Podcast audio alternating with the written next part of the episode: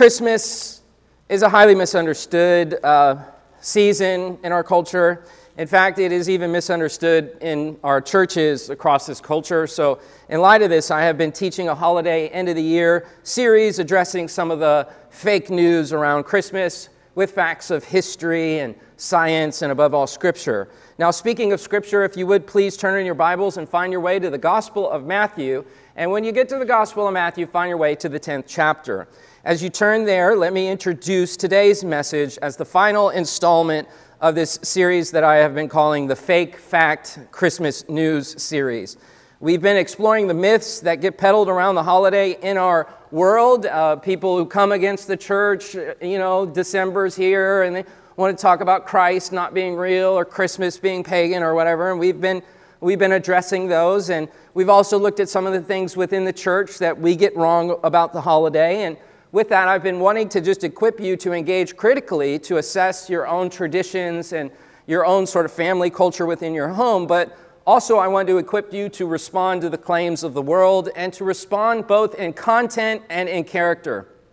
Let me emphasize that content and character. Uh, because if you have the content, if you have the knowledge, but you don't have the character, you're going to bite people's noses off. And if you bite someone's nose off, they, they won't be able to smell your flower. And unfortunately, we live in a day where there's a lot of biting and a lot of uh, ignorance too. And it, it just it, it muddies the name of our Lord in the, in the eyes of the watching culture. And the culture has gotten into this, uh, what they're calling the cancel culture, where, where sides are just unfriending and, you know, uh, just clicking and retorting. And there's lots of anger, lots of shutdown. And this has really infected Christians who, who behave the same way the world behaves. They get loud, they get arrogant, they soundbite, uh, they go hard, and they, they, lack, they lack the character, they lack the love, they lack the compassion. As well, they lack the content. You'll see them getting things factually wrong, you'll see them engaging in logical fallacies. And my heart as a pastor is that our, our congregation would not walk like that. And so I've been offering this series as a way to kind of model how to un- uh, expose and unpack things that aren't true that are said of Christ of, of Christmas, of His church, and as well to look critically just at ourselves to, to assess things so that we are not guilty of the very thing that Jesus taught His disciples with regard to those who can, who can see the speck in their brother's eyes, but not the log in their own. Now, speaking of Christmas fake news and Christians responding ignorantly and poorly, almost every year I see Christians who get ratcheted up by the phrase Xmas instead of Christmas. So let me begin by way of introduction by addressing this one really quickly. Like the Nativity, this is often an in house matter that warrants some spring cleaning at home for the church. Inevitably, I'll see Christians that get all worked up when they see Xmas, and it becomes a part of the war on Christmas, uh, you know, the war on Christmas, that buzz that gets tossed around. Look at what they've did. They've X'd out Christ. You know, what is that? And they get all ratcheted up about it. And, and to which, you, uh, you know, it's just a moment of ignorance because that's actually fake news. In Greek, uh, which the New Testament was written in, in Greek in the New Testament, the word for Christ is a Greek word Christos. And it begins with the Greek letter chi, which looks like an X. It is essentially the same letter as it is in the English letter of X. So originally, Xmas was simply an abbreviation of Christos, if you could see that there. It's just an abbreviation.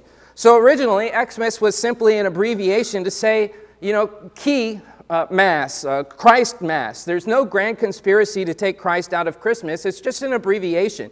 If someone called me Matt instead of Matthew, I don't, you know, bite their head off. What are you, what are you trying to take, you know, Thew out of Matthew or whatever? It's just abbreviating. Now, uh, to be clear, I do think there are forces in our culture that would be happy to X out Christ and have a secular holiday mass, but you know, nevertheless, we, we still have it as a federal holiday. We still have a lot of cultural attention uh, and, and uh, uh you know, with the celebration of Christmas in North America. And we have such attention that inevitably every year, our Christmas Eve service, our Christmas services, have people who just come they're curious. They, you know, they see you know Christians doing stuff and they want to know what's going on. And inevitably, you have people who just show up at church. Christmas and Easter, in fact, they're some of the most the most popular days of attendance in, in the year for people who aren't believers who want to come and see what's going on. So let's take it as an opportunity to make sure that we know our facts before we start jumping on people. You trying to X Christ out of Christmas? You're like, no, dude, you should know that's the first letter, Christos, and the guy that you worship. Now, speaking of things misunderstood by the world and the church, another quick one that I'd like to address is this whole Santa Claus thing. He's kind of been a design feature on my graphics. You know, there he is with his flying reindeer here. Uh, you know, and so I'll save it for last to talk about old, old Santa Claus. Who's Santa Claus? A lot, a lot of folks get really ratcheted up about this sort of thing. Now, a lot of folks think that Santa Claus is just a secular trick to draw attention away from Jesus. And while the co- commercialization of Christmas is an affluent North American cultural thing, to be sure, and we're sort of guilty of this commercialization and, and all the rest, it's important to remember that historically, Santa is a real figure in history. St. Nicholas was actually a devout believer in Jesus. He was born in the 200s in modern day Turkey. He inherited wealth from his parents, and he used the wealth in acts of charity, caring for the poor, giving presents to children he was known for. there's even a tradition of him fighting sex traffickers to free young girls. I mean, he was a very active man for justice in the culture, a, a very active man for the worship of Christ. He became a bishop in the early church in Turkey. He is celebrated in global Christianity as a hero of faith, a servant of the poor, a bringer of gifts to the children, uh, uh, you know, and more. Here's a picture of him, a 13th century picture of St. Nicholas from St. Catherine's Monastery in Sinai. He was thrown in jail for his faith. He was oppressed for his faith under the pagan Roman ruler Diocletian, uh, as they were destroying churches, imprisoning, and executing Christians, uh, St. Nicholas suffered under his hand. Now, thankfully, uh, Diocletian dies and St. Nicholas outlives him. And thankfully, St. Nicholas lived to the day that Constantine would come to power and Christianity would become tolerated, uh, Edict of Milan, and eventually would, would actually gain much sway in the Roman Empire uh, such sway that the great council of Nicaea that was called under Constantine, uh, gathering together all of the church leaders, uh, because St. Nicholas outlived Diocletian, he was actually able to be a part of uh, the, the era where Christians were tolerated and be a part of the great historic council of Nicaea. Now, the Council of Nicaea was called to address some of the heresies that were creeping in the church. It was a fake news council, if you will. There was fake news going around about Jesus and whatnot, and so they called all the church leaders together to say, hey, what's the deal, you know, on these things that are rumbling around the empire with regard to the faith? One of the big heresies of the day was tied to a man named Arius who denied the deity of Jesus. Uh, as Christians, we believe there's one God who's Father, Son, and Spirit. Those three persons, Father, Son, and Spirit, and Spirit, share the same essence or nature, or in the Greek, what they would call ousia. So there's one ousia, there's, there's one God, there's one divine being, uh, but he, there's three persons to the divine being Father, Son, and Spirit. Now, the Son is the one who incarnated, who becomes the historical Jesus of Nazareth. So we say Jesus of Nazareth is fully God and fully man. He's fully God because he is the Son who's one with the Father and Spirit. He's fully man because he took on a human nature, which we celebrate at Christmas. Now, Arius denied the deity of Jesus. Uh, he denies the, the triunity of God and he denies the deity of Jesus. They stood against the biblical record, Arius and his followers that were called the Arians. They stood against the idea that, that the Father, the Son, and the Spirit shared the same nature. Now, the word that is used in, in the Greek at the time for same is a word that we still use today in various ways. It's the word homo. Uh, so, homo means the same. Now, ousia is the Greek word that gets used in reference to the one being or the one nature, the one substance of God. So, Christians believed in what's called homoousia. Homoousia. However, Arius and the Arians, they contradicted fake news the homoousia doctrine, and they advanced the doctrine that is known as homoiousios.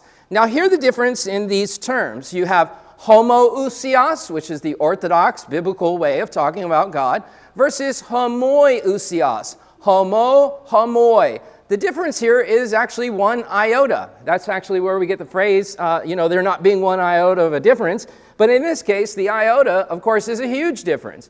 Either he is homo, the son is the same uh, with the father in, in their nature, ousios, or he is homoi, as Arius and the Arians said. Homoi is a word that means similar to or like. Well, there's a big difference between being like God and being God. And so there was a big brouhaha of this, and the Council of Nicaea gets together to deliberate on this.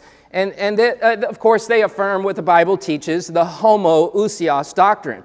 Now, back to St. Nick. There are rumors in history that St. Nick actually lost his temper with the homoousios fake news, and he is said to have slapped an Arian or Arius himself in the mouth uh, over this. So I find this just uh, really fascinating. And there's artwork of, of St. Nicholas slapping Arius that goes back hundreds of years. Here's a late medieval Russian Orthodox fresco of St. Nicholas slapping Arius in the mouth at the First Council of Nicaea. Not exactly what you think of when you think of uh, Santa Claus, you know, slapping theological heretics. Uh, our American culture has eroded this history, but around the world there are thousands, thousands of churches that are named after St. Nicholas. And thanks to the internet and the blessed memers, God bless the memers who help us get through COVID, uh, there's been a resurgence of awareness to the historical figure, theologian, defender of the poor, uh, liberator of sex traffickers and churchmen, St. Nicholas. Lots of funny memes. Let me show you a couple before we jump into our study this morning. Uh, th- these are great. Starts a fight at ecumenical council. I love that one, right? Is Santa going to have to slap a heretic? He's got Arius on the list.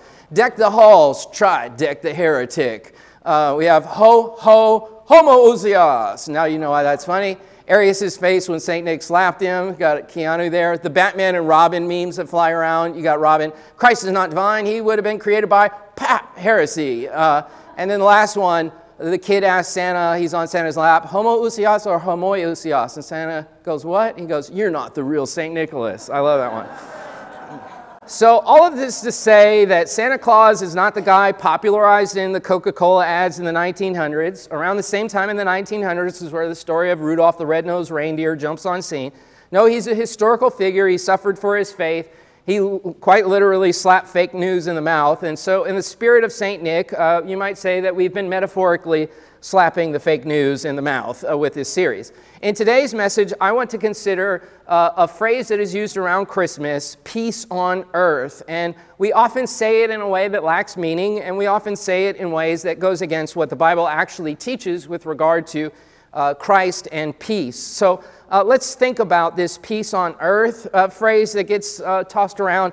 And here I bring you to the title of today's sermon, Peace on Earth, question mark. What, what, what is this about? Now, let's jump into things. We've been talking, first point on your outline, about claims and deceptions. We've, uh, you know, we've, been, we've been unpacking these things. We just saw how St. Nicholas is distorted in pop culture and how many don't know the real history of, of the tradition of the figure. In this series, we've spent a good amount of time exploring the empty claims of critics who've said certain things about the holiday and certain things about the historic figure Jesus, and uh, those things are fake news. We've looked at those. The, the, the, claim that the virgin conception is just taken from pagans and that the, the celebration of Christmas in December is just, you know, pag, pagan winter solstice stuff. Uh, we've, we've looked at all of this and debunked it all. Guess what? They actually do this with Santa too. There are those who claim that Christians hijacked the Norse god Odin, who has a long white beard and is known for giving out gifts in winter pagan celebrations, uh, particularly one known as Yule. And they say, oh, you guys stole, you know, Santa's Odin. And you're like, for Pete's sake, he's a historical figure. What are you talking about? The pagan parallelomania is just wild. It's conspiracy theory, but alas, people eat it up. They hear it, they click it, they like it, they repost it. Along with the outsider attacks, though, we've been doing the in house cleaning. Uh, we've looked at unbiblical angels, for example, that mirror New Age religions. We've, we've looked at ancient archaeology, considering you know, what, the, what the nativity would have looked at and how we've got some of that wrong. Now, this morning, let's look, about, let's, let's look at Christmas peace. I ask you to turn your Bibles to Matthew chapter 10. If you would find your way to verse 16. Look at what the Lord says here. Behold, I send you out as sheep in the midst of wolves, so be as shrewd as serpents and as innocent as doves. This is a section of Jesus where he's training his disciples and he's training them specifically to be discerning, to know how to act in the presence of fake news. Uh, you know, we, you know, probably shouldn't be slapping people on the mouth and being jerks and stuff like that. He wants them to know how to act. You got to be innocent as doves. You got to be shrewd like serpents. There are going to be people who are going to say stuff about the Lord and about his people, and we, we need to know how to engage that. In this series, we need to, we've been talking about how to engage certain things in the culture. In the first installment of this sermon, I talked to you about how we respond to culture. We can reject it, we can receive it, we can reassess it, and we can redeem it. We saw our calling as disciples in this sermon series, how we get into the culture, how there's certain things that we have to say, no, that's wrong, and certain things that we might use as a part of contextualization. We looked at the book of Acts and we saw how early Christians were engaging the world, contextualizing engaging the world with compassion, and also engaging the world in direct conflict to deconstruct things that stood against the knowledge of God in Christ. We saw in the book of Acts how tough were, times were tough. We saw the disciples uh, uh, being trained. We saw that they, they were, in the gospel accounts, trained by Jesus, and we see that their training stood the test of time in the book of Acts. Now, here we are in Matthew, and we're looking at some discipleship training. This is a training manual from Jesus for the would be disciples and for the real deal disciples. Draw your eyes back at the text and look at verses 19 and 17. You see, Jesus tells them it's going to get ugly. The haters and the secular powers will oppress them. Look at, look at verse 21. It says that it will impact families and they'll start turning on each other. Fake news does that. We see it in our day. Fake news comes and it divides families. You, you have family members unfriending people and hurting each other and, and friendships that get strained. Jesus encourages them to endure. Look at verse 22. And he tells them in verse 23 not to let it derail the mission of bringing his message from city to city. You see that in 22 and 23. And then he reminds his disciples that he was persecuted. So if he was persecuted, they too will be persecuted. Draw your eyes at verse 24. A disciple is not above his teacher, nor a slave above his master. It is enough for a disciple that he become like his teacher, and a slave become like his master. If they called the head of the house Beelzebub, how much more will they malign the members of his household? They, they said fake news about Jesus, so they're going to say it about you. They called him Beelzebub, which is a name for Satan. So we should expect that they're going to call us stuff too. In verse 26, Jesus says, Do not fear them. And he tells them again, stay on mission. Uh, we need to hear that. We've got a mission. No one else has this mission. There are other people that do acts of charity. There are other people that do soup drives. There are other people that, you know, help with this or that, or other people who do po- politics or this or that. We got the one thing, we got one thing that no one else has the preaching of the gospel. Stay on mission. Don't let the divides of the culture wrap you into them. Verse 27, what does he say? He says, What I tell you in the darkness, speak it in the light, and what you hear whispered in your ear, proclaim it on the housetops. Jesus was preparing his disciples to stay on mission, to confess him in a cold world. That moves to the next point on the outline. In the face of claims and uh, deceptions, we need to have confession and discipleship. In Matthew chapter 10, verse 32, we, we read, Everyone who confesses me before men, I will confess him before my Father who is in heaven. But whoever denies me before men, I will also deny him before my Father who is in heaven. The context here is that Jesus is speaking about what it means to be his follower, or rather to be his disciples. From chapter 8 through chapter 10, just in terms of the context of where we are in Matthew, we read of eight miracle stories. There's actually nine. Uh, you can uh, do that as a homework this week, see if you can identify them. And in these miracles, he's revealing who he is. And then he, he gathers his disciples together here in this section, and he's, he's going to send them out into the harvest to go proclaim this message. He's gathered them, and now he's scattering them to go out. Look at the very beginning of the chapter. If you would turn to, to chapter 10 and just look at the opening of it, verses 1 through 5. Notice what, what is revealed there in verses 1 through 5 as he summons them together and you get their names. In verse 5, he's instructing them. He's sending them out and he's instructing them. Jesus commissions them in this section of scripture to go out spreading the news of who he is, the Messiah of Israel.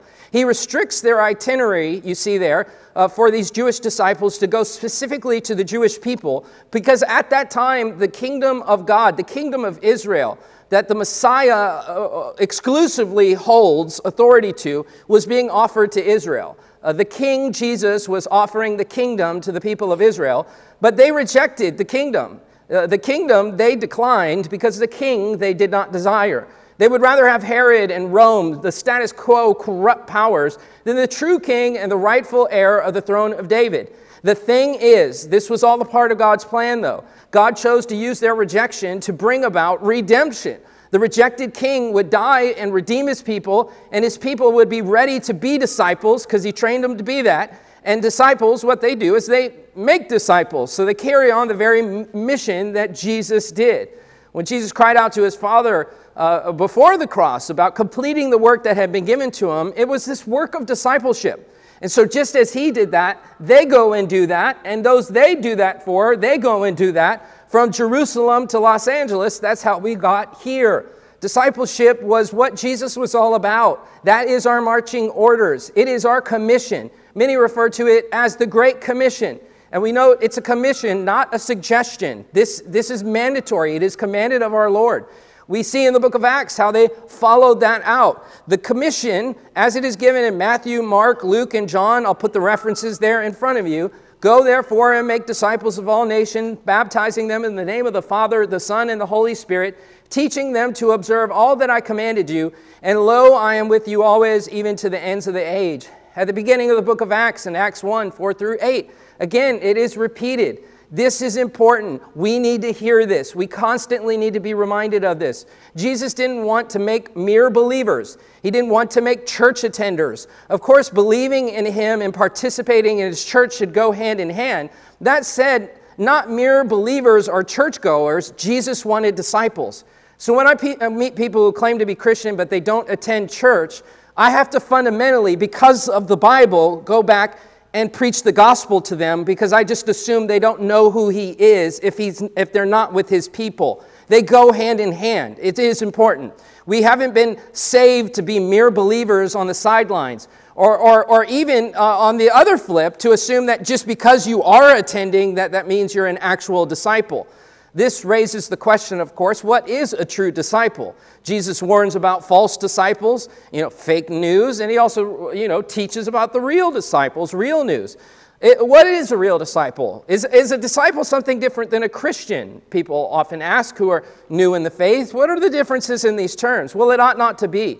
Christians are disciples, disciples are Christians. The word disciple was the self designation of Jesus' followers. In the Greek, it is the word mathetes, and mathetes is a word that means a devoted learner, a follower of a rabbi, a teacher, a devotee, uh, one, one who has pledged allegiance to, a mathetes. It's like an apprentice who's working under a master and learning the trade and is devoted. Mathetes. The Hebrews referred to them as the Talmidim.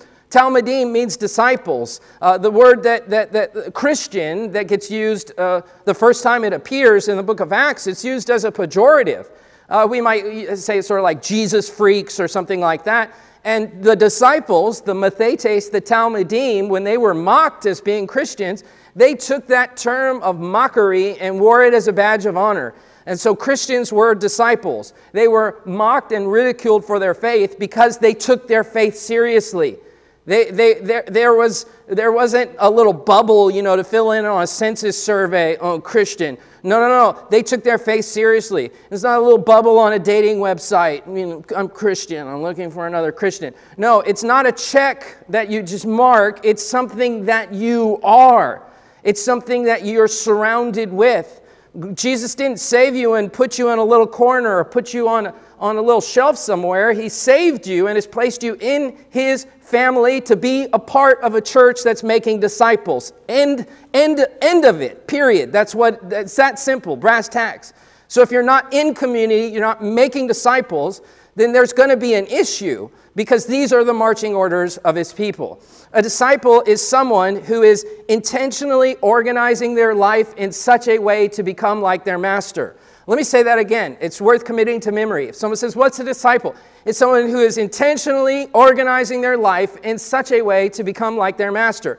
If you want to be a tennis player, what do you do? You have to intentionally organize your life in such a way to become like X tennis player. You can't say, Oh, well, you know, I bought a book about tennis. Yeah, how's that going? Well, you know, I got a book, uh, you know, I got a couple books about it, you know. Oh, okay, you know, uh, well, I watch tennis on TV. Well, yeah, well, how good are you at actually playing tennis, right? Uh, if, if, you, if you want to be a pianist, you want to play the piano, you have to intentionally organize your life in such a way that you become like ex pianist. You have, you have to do the things that they did to get there. You have to emulate that. You have to do that. You have to become a part of a piano community where you have a culture that's training you in this. If you want to be a dentist, you want to be a dad, you want to be a mom, you, you have to find, okay, this person is a good mom. I'm going to follow them around and intentionally organize my life in such a way that I become like this mom. And be, being a part of a community of moms because th- that's a part of your training. So, too, if you want to be a follower of Jesus Christ, you have to intentionally organize your life in such a way to become more like Him. And that means you have to be a part of His people because He Himself was a part of a discipleship community, a community specifically that is a proper local church.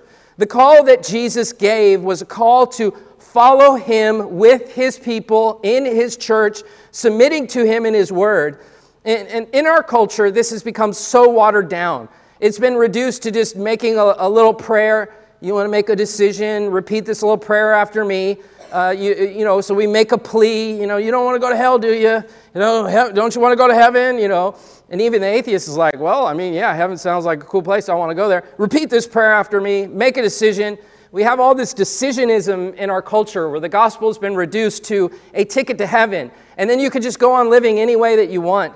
And so the invitations to come to Jesus in our culture, they, they lack the, the, the, the power of the gospel itself, and they, they lack anything, any semblance to what we see in the preaching of the gospel in the Bible. The invitations of Jesus to the lost were direct calls to a costly commitment, a direct call to confession, a public faith. It's a public faith. There are no secret service Christians. If someone denies Christ and says that they don't believe, they don't care to obey, they can't possibly meet the basic characteristic of a true disciple of Jesus. Jesus' teachings aim to separate the real from the fake. Speaking of separating, draw your eyes back at the text. Find your, find your eyes on verse 34 in the text. Do not think that I came to bring peace on earth. I did not come to bring peace, but a sword. For I came to set a man against his father, a daughter against her mother, a daughter in law against her mother in law, and a man's enemies will be the members of his household. Jesus speaks directly to the dividing of human relationships, even the most intimate of them, family. So let's move from claims and deceptions, confession and discipleship to this third point Christ and division. Having read verses 34 through 37, here we see that we get another Christmas fake news matter. Now, to the question of the, of the, of the message today peace on earth, uh, what are we getting at here? During Christmas, we often hear people talking about peace on earth. The Christmas tagline a lot is just that peace on earth, goodwill toward men.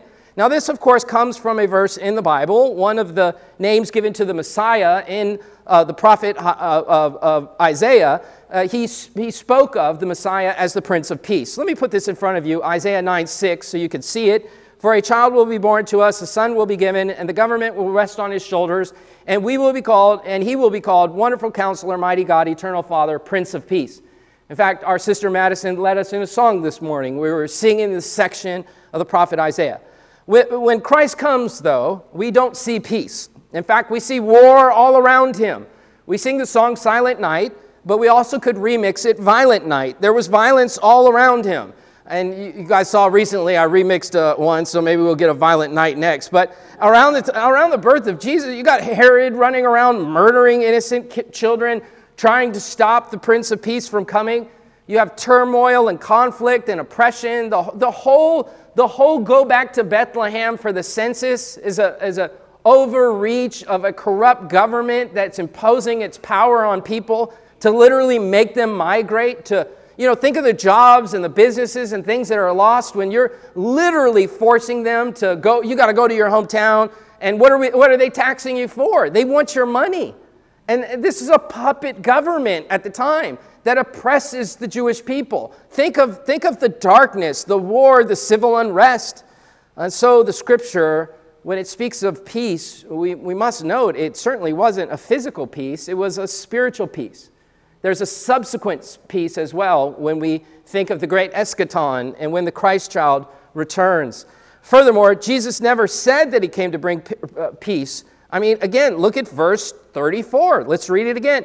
Do not think that I came to bring peace on earth. I did not come to bring peace, but a sword.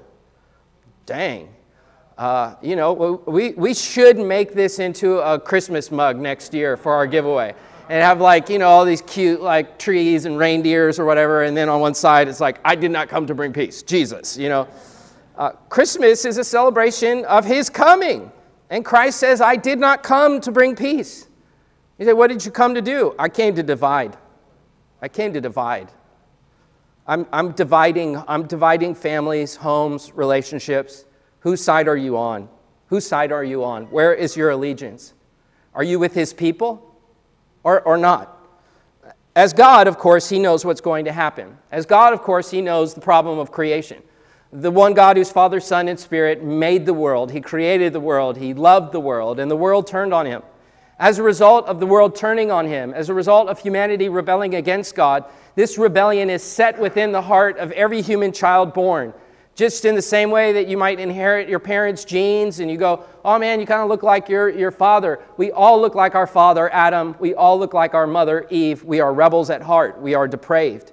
And so humanity rejects the light of God. And because humanity rejects the light of God, it divides, and even in the most intimate of relationships, because we are born sinful. And so, literally, literally, the work of Christ is to divide and to break down those and to say, whose team are you on?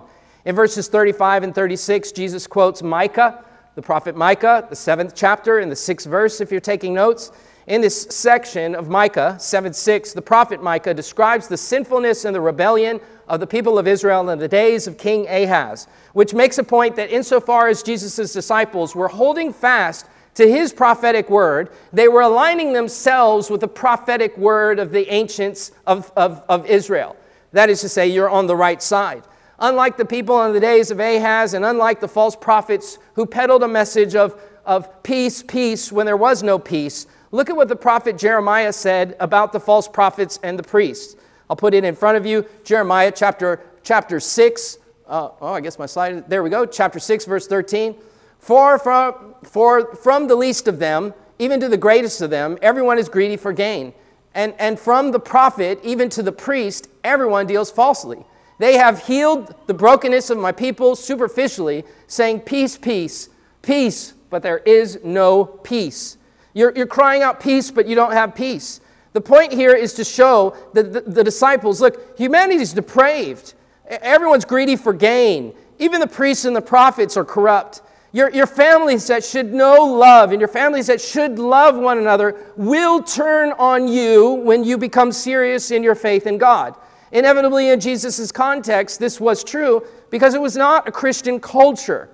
Now, uh, uh, this isn't universal, of course. Uh, if you're being raised by Christian parents, hopefully your coming to faith in Him won't divide your home, it will unify it.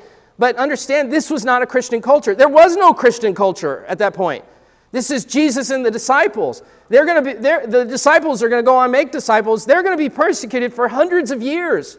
Uh, as I already made mention of, you know, St. Nicholas and, you know, uh, Nicaea and Constantine, Christianity would become tolerated. But for hundreds of years, you wouldn't have a Christian culture. And so becoming a Christian would cost you your life. If, if, you, have, if you are uh, Middle Eastern or if you are of Asian descent, and, and you have family and friends in homelands where there's that hostility, you know that's the reality. Coming to Christ, and we hear stories of this all the time in missions reports of, of children literally being poisoned by their parents because they became followers in Him. It was a hostile culture. And in our culture, becoming a Christian, it really doesn't cost us the same way because we have such an infused Christian culture. And so when we experience any opposition, because we're so privileged in this culture, we end up going Karen on people, you know, like the Xmas thing. Or the, you know, the Starbucks red cups. You know, you know, what happened to the reindeers? Why are you trying to cancel me? You know, we're, oh, we're being persecuted. Oh, we, we have no idea of this kind of persecution. This is an honor shame culture that Jesus is teaching in. Where, where if you shame your family, oh my goodness, there's, there's no repair but by the grace of God. And in their culture, family is everything. These, these are families that live for the family. It's not, our, it's not our culture where you have families all spread out and don't live together. I mean, they literally live in the same home together. They, they raise their families together. They would never leave. They're, they're close. The idea of a family being drawn against itself, that was huge. What Jesus says is countercultural to them. What do you mean a mom is going to go against her daughter? What, what sort of a thing is that? And now Jesus drives home the point in verse 37. Look at what he says in verse 37. He who loves father or mother more than me is not worthy of me. And he who loves son or daughter more than me is not worthy of me. If you want to be his follower, if you, if, if you want to come to him, you want to be saved by him, you want to repent of your sin, you want to have everlasting life, you are going to have opposition. If you, if you want to follow after me, he uses really hyperbolic language here of, uh, you know, uh, uh, what's going to take place. You have to love me more than anything else. Where's your allegiance? You might say, but Jesus, aren't we commanded to respect our parents? Aren't we commanded to love our families? And yes, yes, but again, the background of this remark and its rhetorical force are critical for our understanding. So listen, listen. The meaning of hate carries a comparative force with it, literarily, as it's written here, rhetorically, as he would have uttered it. Let me say it again. The meaning of hate carries a comparative force. The idea is not that you should literally hate your family, but that in comparison to Jesus, if you were forced to choose, the winner in that choice would, of course, be Jesus. The idea here is that Jesus is to be loved more than anything else, and it's, it's so intense that when you compare it to something else, it looks like you hate that other thing because it's that intense. Moreover, in a first century context, to decide for Jesus, to make a decision for Jesus, it actually would mean that you would be deciding against your family. Those who love family more would not even consider Jesus. And we see instances of that in the gospel. You know, the let the dead bury their dead, and, and instances where people want to follow after him, but they're not willing to give up those relationships.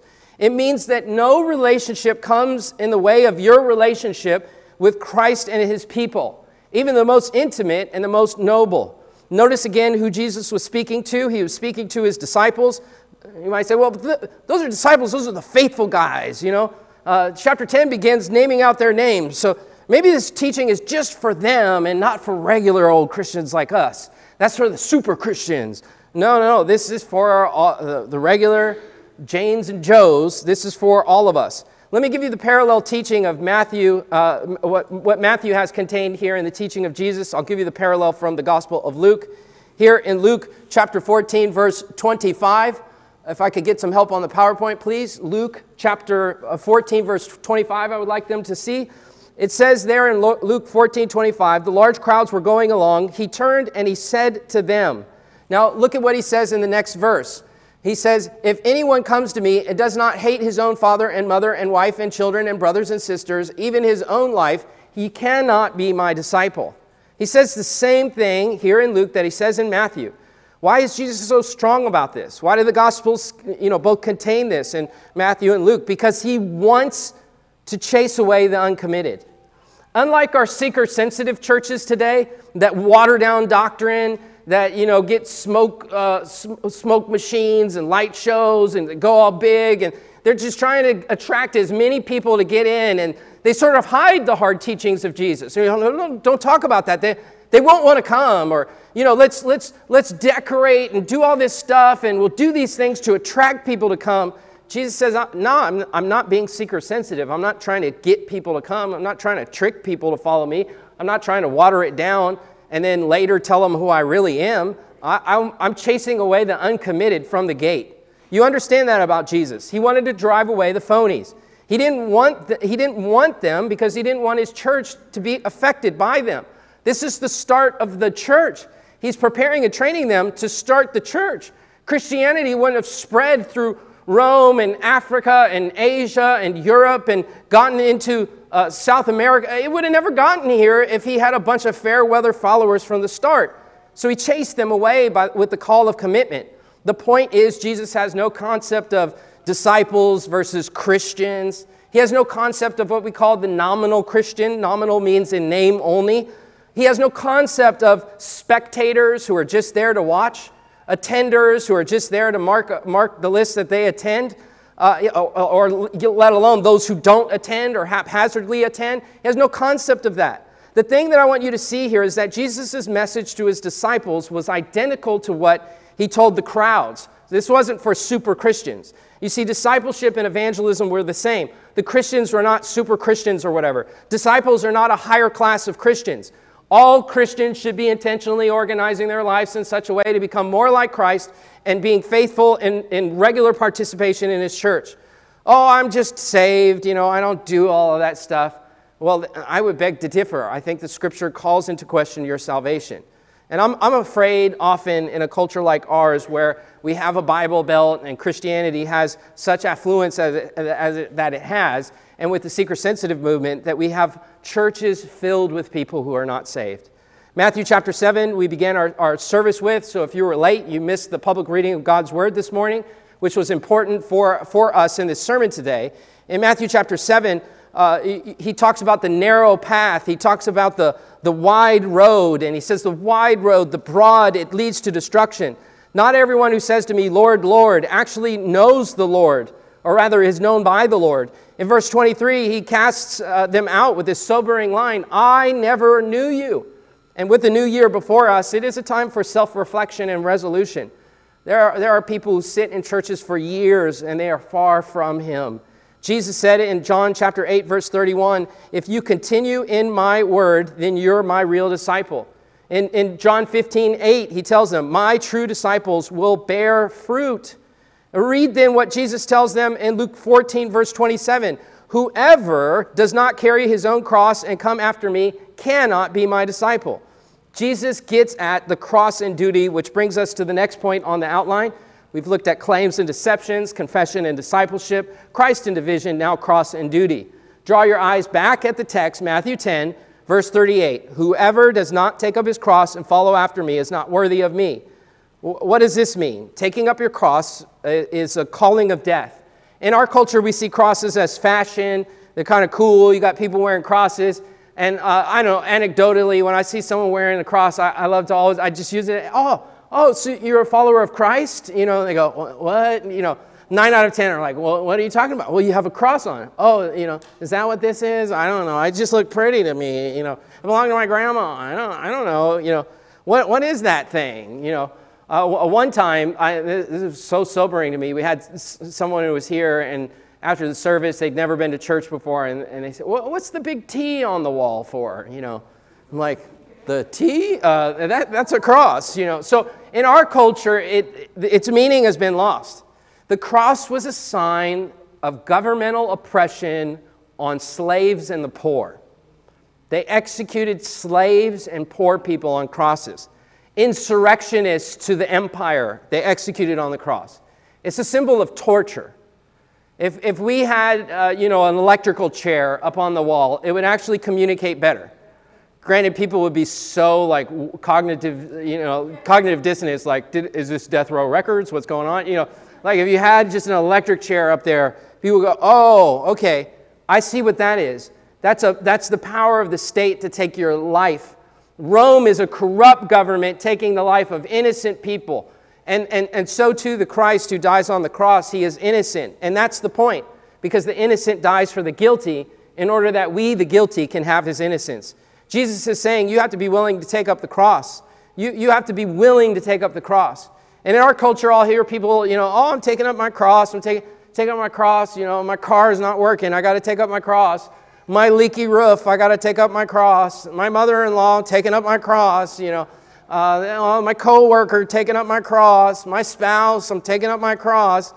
In the first century, to take up your cross, it wasn't a leaky roof, a mother in law, or a believing spouse. It, it meant that you, you were on death row. You were going to die for this. Now look at verse 39. Draw your eyes in the text. He who has found his life will lose it. He who has lost his life for my sake will find it. He who has found his life will lose it. You possess your, your life. You hold on to your life. You don't let go of your life. You want, you want to keep safe. You want to be liked. You, you don't want others around you to accuse you of anything. You don't want to be challenged. You want to play it cool. You don't want to make any fast moves. You know, is that, is that what you're living for? Now, the catch, of course, is that we don't possess our lives, we belong to God. As our catechism reminds us at the very beginning of the catechism, we've got a new year before us, so we're going to be on this very soon, that we are not our own, but belong body and soul, both in life and in death to God and to our Savior, Jesus Christ. It, it doesn't, uh, our lives don't belong to us. Have you ever given someone good advice and then watch them go and do the opposite? Have you had that phenomenon happen in your life? You, or even your kids, you tell them something and they don't do it, and, you know, and then they reap the consequences of it. And it bums you out when the, when the bad that you hoped they would avoid happens to them. You tried. You, you tried to warn them. Hey, hey, parent, if you don't do this with your kids, your kids are going to suffer. And then it happens. You go, I tried to tell you. Hey, hey, mom, hey, dad, hey, neighbor, hey, friend, if you, if you don't stop doing this, this is going to happen. And you watch it happen. You tried to warn them. Hear Christ's warning to you. Hear Christ's word to you. Don't hold on to your life. Let go of it in His name. This is what following Christ is all about letting go. And that's a hard thing, isn't it? Indeed, it is an impossible thing. We fail, we fail and fail and fail at letting go. We, we, are not, we are not worthy. But behold the gospel. Jesus did this for us. His family and his friends would forsake him. His friends would deny him. Judas would stab him in the back. His, his own family, we see in the gospel accounts, were at odds with him. Well, you know, he had to remind them, I'm doing my father's business. A family divided, uh, friends divided. Jesus experienced all of this and he never forsook his Father. He never forsook the mission. And so we throw ourselves at his mercy that we receive his life on our account. And we preach the gospel to ourselves, lest we walk out of this place in guilt and shame. Have your guilt and shame lifted. You've held on to your life. You've, you haven't been walking after him as you should, but he has done it for you. Throw yourself at his mercy. Cry out in repentance and faith. Understand salvation is not an experiment, salvation is a lifelong commitment. It is a daily calling of repentance. It is, it is not a, a, a hey, try Jesus. Hey, just try it out you should try being a Christian. Try it for a week, you know, like it's some workout trend or juicing detox cleanser or something like that. Give it a 10 day trial and see how he fits. No, it's a call to let go of yourself and you making decisions and he being the one who decides for you by his word. Salvation is lifelong transformation. To be sure, it is a gift to be received and secured, a work of God in justifying us, but it is a work nonetheless that is to be lived out. Those who would tell us that a person can be a Christian without being a disciple, without being a part of his church, are deceived. They are deceived. Dr. Lloyd Jones, in his commentary on Philippians, in reference to holy living, he says this The gospel is not something which we add to our lives, it is rather something which should entirely dominate them. The Christian life, therefore, is not merely a modification of the natural life, it is a new life. And Christians do not merely add something into their lives, they are people who have been changed at the center. They are entirely different. That is what Jesus is calling them to. Not, not just to put him first on the list, but to get rid of the list and to make him the one. In this sense, we see Jesus' mission is not a mission of peace on earth, it was a mission to divide. He's going to divide your life up if you follow after him.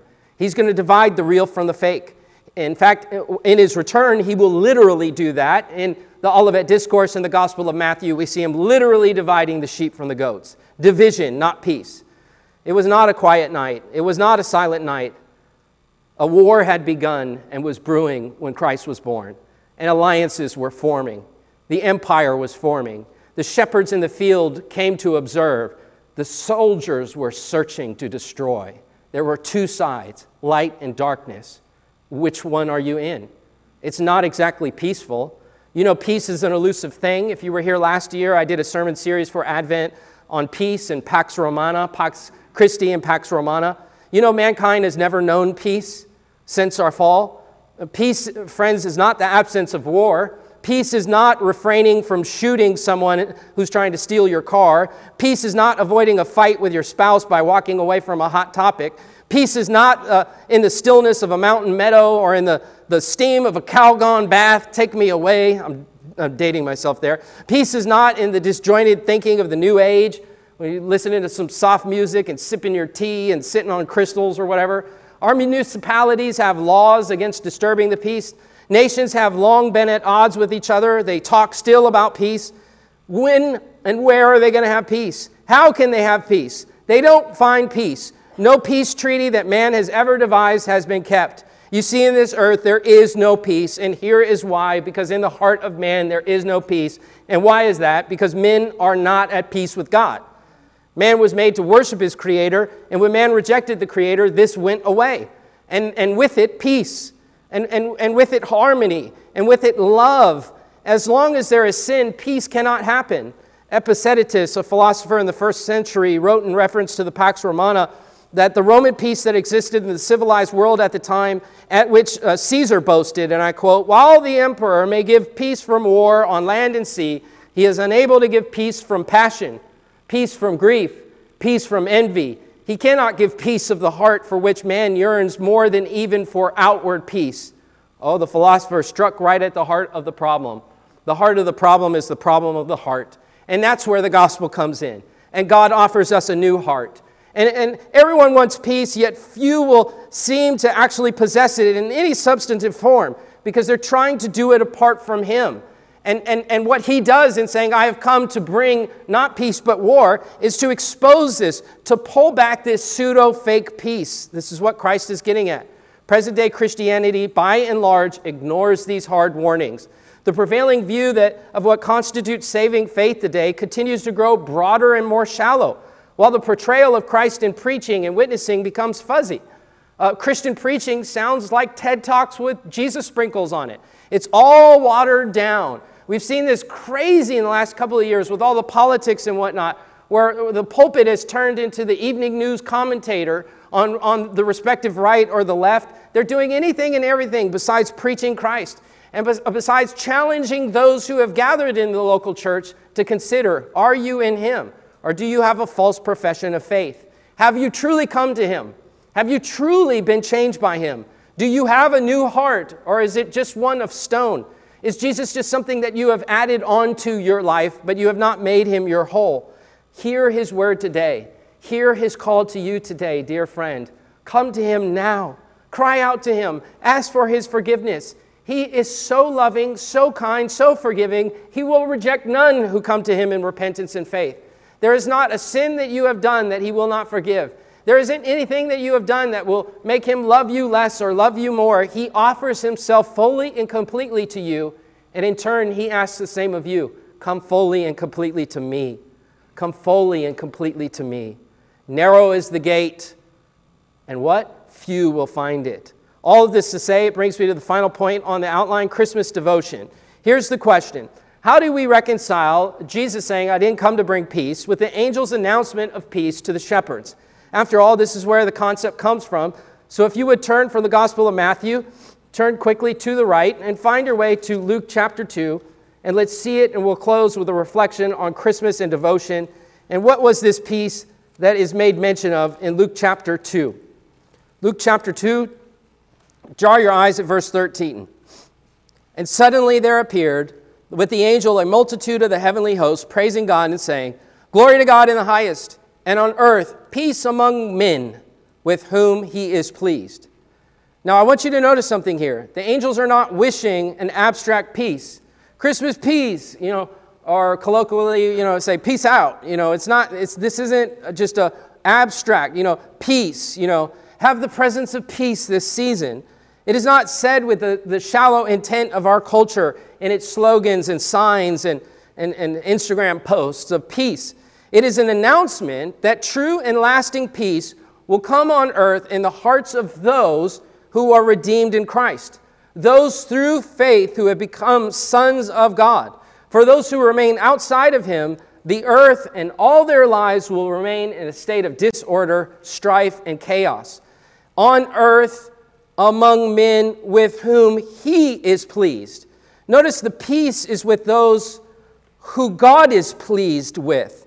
The peace of God extends anthropos udak isios, the, the men of good pleasure. Dak eos, uh, men of good pleasure. It's a technical phrase in the first century that is used for uh, Judaism, for Israel, for God's elect, those whom God has poured his peace or his favor on. In this context, God's elect would be the God-fearers who are mentioned here in front of you. Draw your eyes at verses 50 through 53 in Luke chapter 1. Luke chapter 1, just before Luke chapter 2, to give you the context there, you see in 50 through 53, filling the hungry, his help to his servant Israel in, in, in remembrance of his mercy as, as he spoke to our fathers, to Abraham and his descendants forever. This is for the people, for his people. Those who are coming to him will have this peace. Thus, to argue that the term should be seen broadly, abstractly, universally, in light of 211, it fails to note its technical force. It fails to note the difference between those whom Jesus comes for and those who have the benefits of his coming, those who have been redeemed by him and have received his peace. Notice who are the men with whom he is pleased. These are his disciples, those are his redeemed. The angel could not have been announcing a peace on earth uh, in some broad sense. We've, we've already noted Herod's slaughter of the innocent children, the flight of the parents to Egypt, the oppressive census that's driving them away from homes and businesses, the beheading of John the Baptist, the numerous confrontations that Jesus has with the Pharisees, ultimately uh, pinnacling on the cross where he gives his life. And that brings us to communion this morning. If you would open the top of your cups, we have this piece of bread that symbolizes his body. And as we have this symbol before us, we're reminded this picture is a picture that is the antithesis of peace. He was broken for us, he was crushed for us. They had war on him. Fallen humanity killed, killed the sacrifice that was given. Uh, uh it, it, it, the government, the government crushed the Prince of Peace. And of course, we give thanks that, that that was the eternal plan of God, for in this we deserve to be broken, but He's doing it for us. Let us eat. Thank you, Lord Jesus, for dying in our place. Let us take the cup. In Scripture, cups are uh, uh, receptacles of wrath. We see in the book of Revelation the cups, the bowls that are poured out in wrath. Jesus takes this cup and he says, This cup uh, is the new covenant in my blood. This, this cup is the cup that he will drink. He will drink the wrath for us in order that we can be redeemed. Let us drink together, church.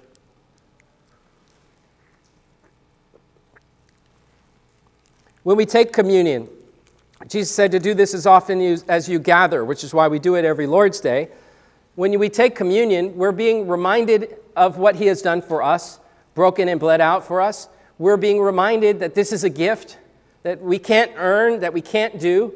Here this morning, you have the call, you know, to say he's dividing and are you in and are you out? And you know, look, if it were on me to decide which side I would be on, I would be doomed. But he is the one who rescues us from the kingdom of darkness and places us in the kingdom of light.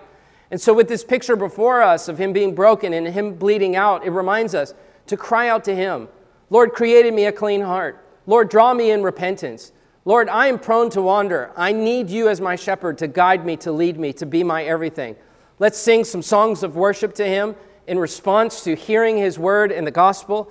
As you sing, I encourage you to meditate on the words as our sister leads us, and also meditate on the word of God that has been read and preached to you this morning, and to contemplate what have you been living for? What peace have you been seeking? And have you found peace in him?